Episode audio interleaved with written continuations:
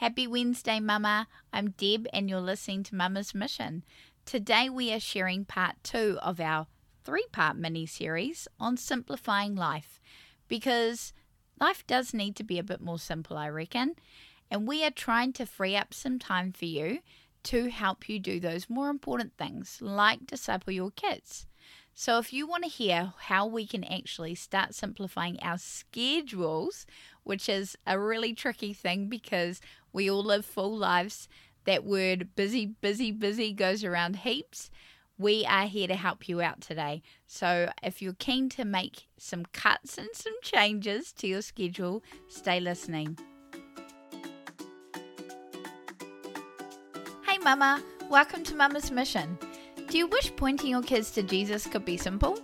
Are you overwhelmed with no schedule and good habits, so what you want to achieve, like discipling, doesn't happen? Do you have the best intentions to read that devotion with the kids, but after a bit, you lose your groove and feel that pointing your kids to Jesus is too hard? Hey, I'm Deb. I too was overwhelmed with the concept of discipling my littles. I was inconsistent in showing my kids Jesus, jumping from one idea to the next, and I wish for some structure to my day to make that happen. I wanted some routines and ideas on how to point my kids to Jesus, but I kept telling myself this is too hard and is going to take way too much time until I found routines and habits. In this podcast, you'll discover what discipling your kids is and looks like, how to schedule time in to point your kids to Jesus, and what tools you could use to help you do so so that you can be the mama living out her greatest mission to show her kids Jesus.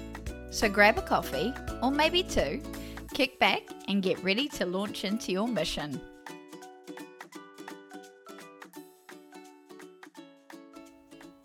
Before we get into the episode, Mama, I want to encourage you to join our Facebook community. It's free and it's such an awesome place to be in. It's called Teaching Your Kids About Jesus. And in the group, we just share, encourage, and inspire each other, hopefully, on how to point our kids to Jesus. It's such an awesome place to be, and I really would love it if you would join us there.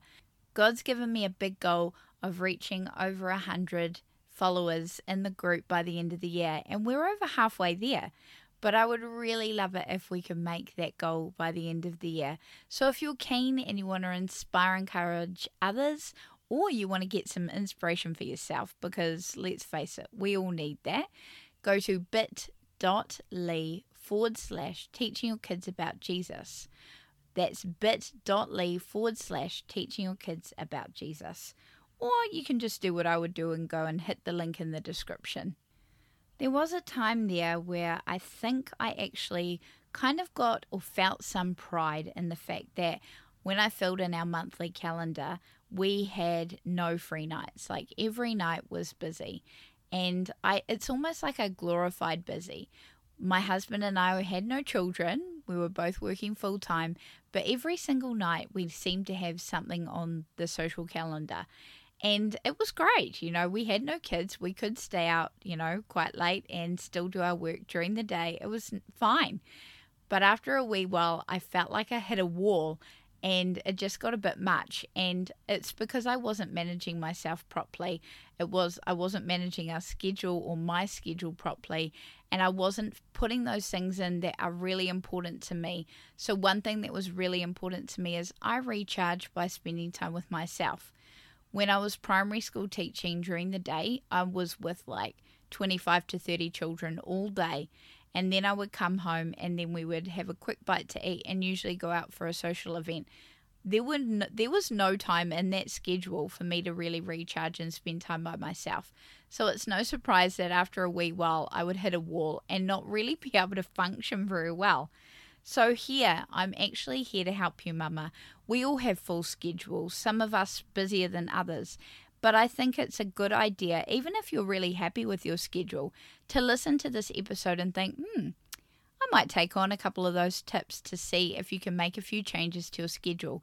Because basically, we want our schedules to reflect what's reflect what's important in our life and what is God wanting us to do with our time because we need to be using our time wisely.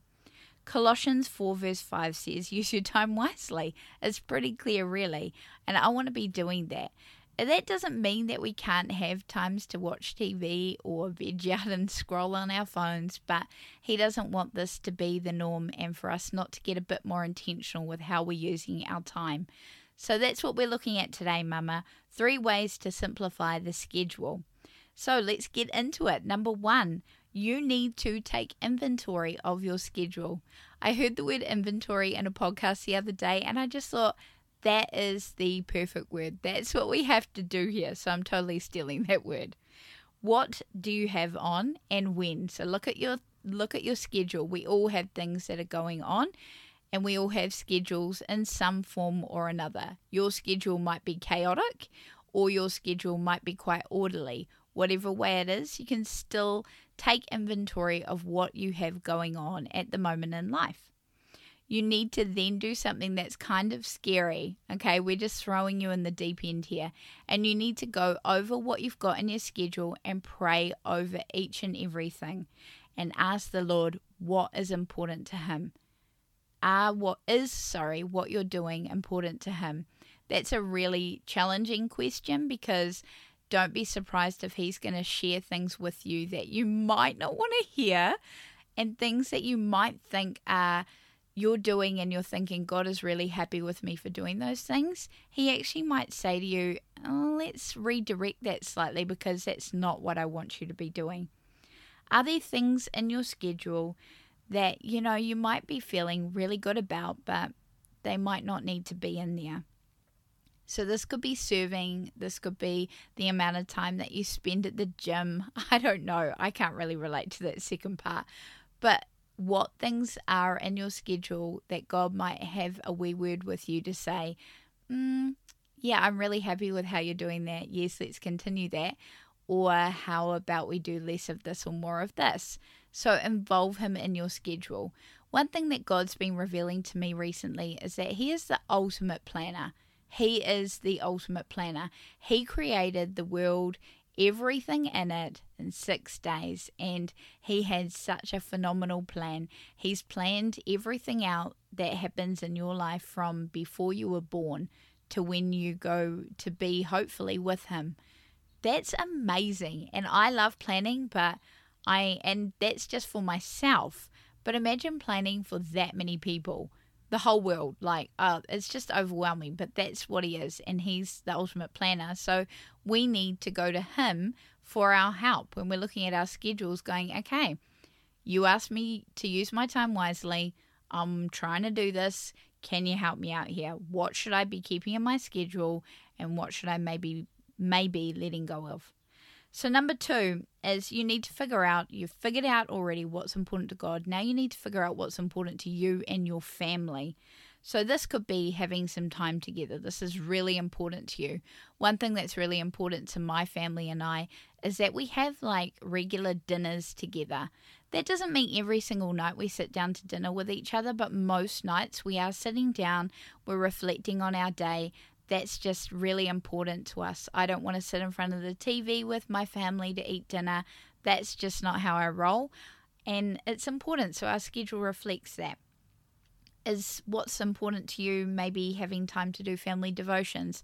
Or on the flip side, actually finding the time to do that because life is busy and you need to make some time for what is important.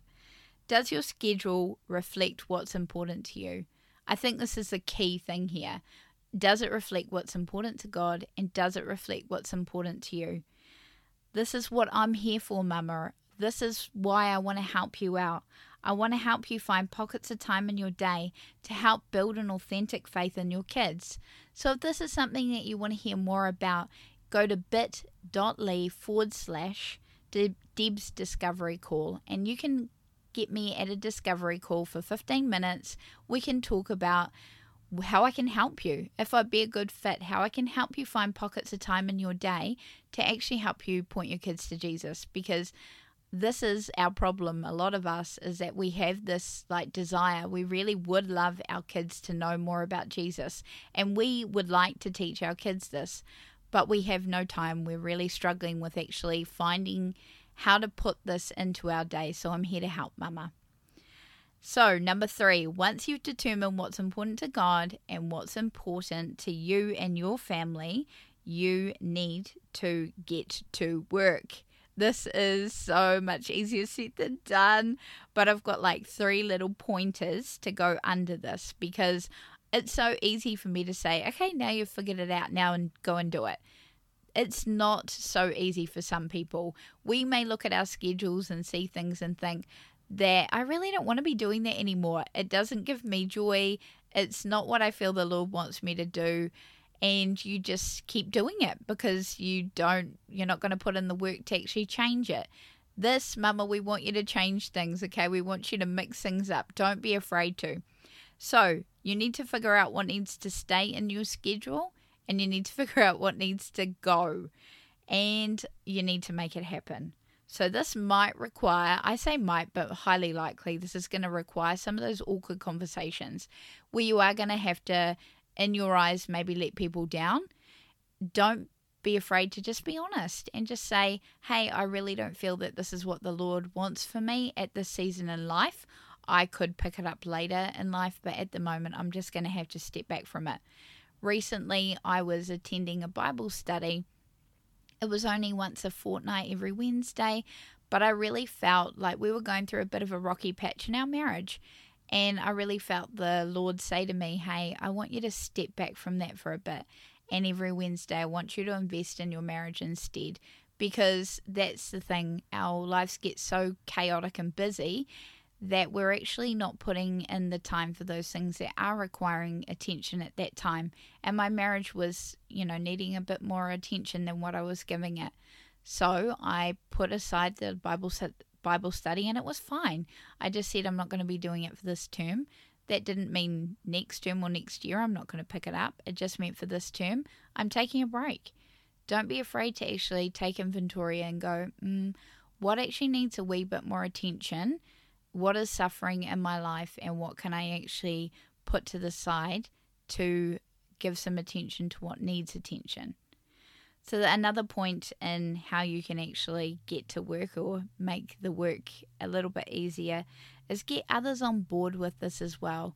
Who says that you have to do all this by yourself? Um, I think as mums, we think that we should be super mums. And in all honesty, I think most of us are super mums in to be real. However, we do need some help every now and then.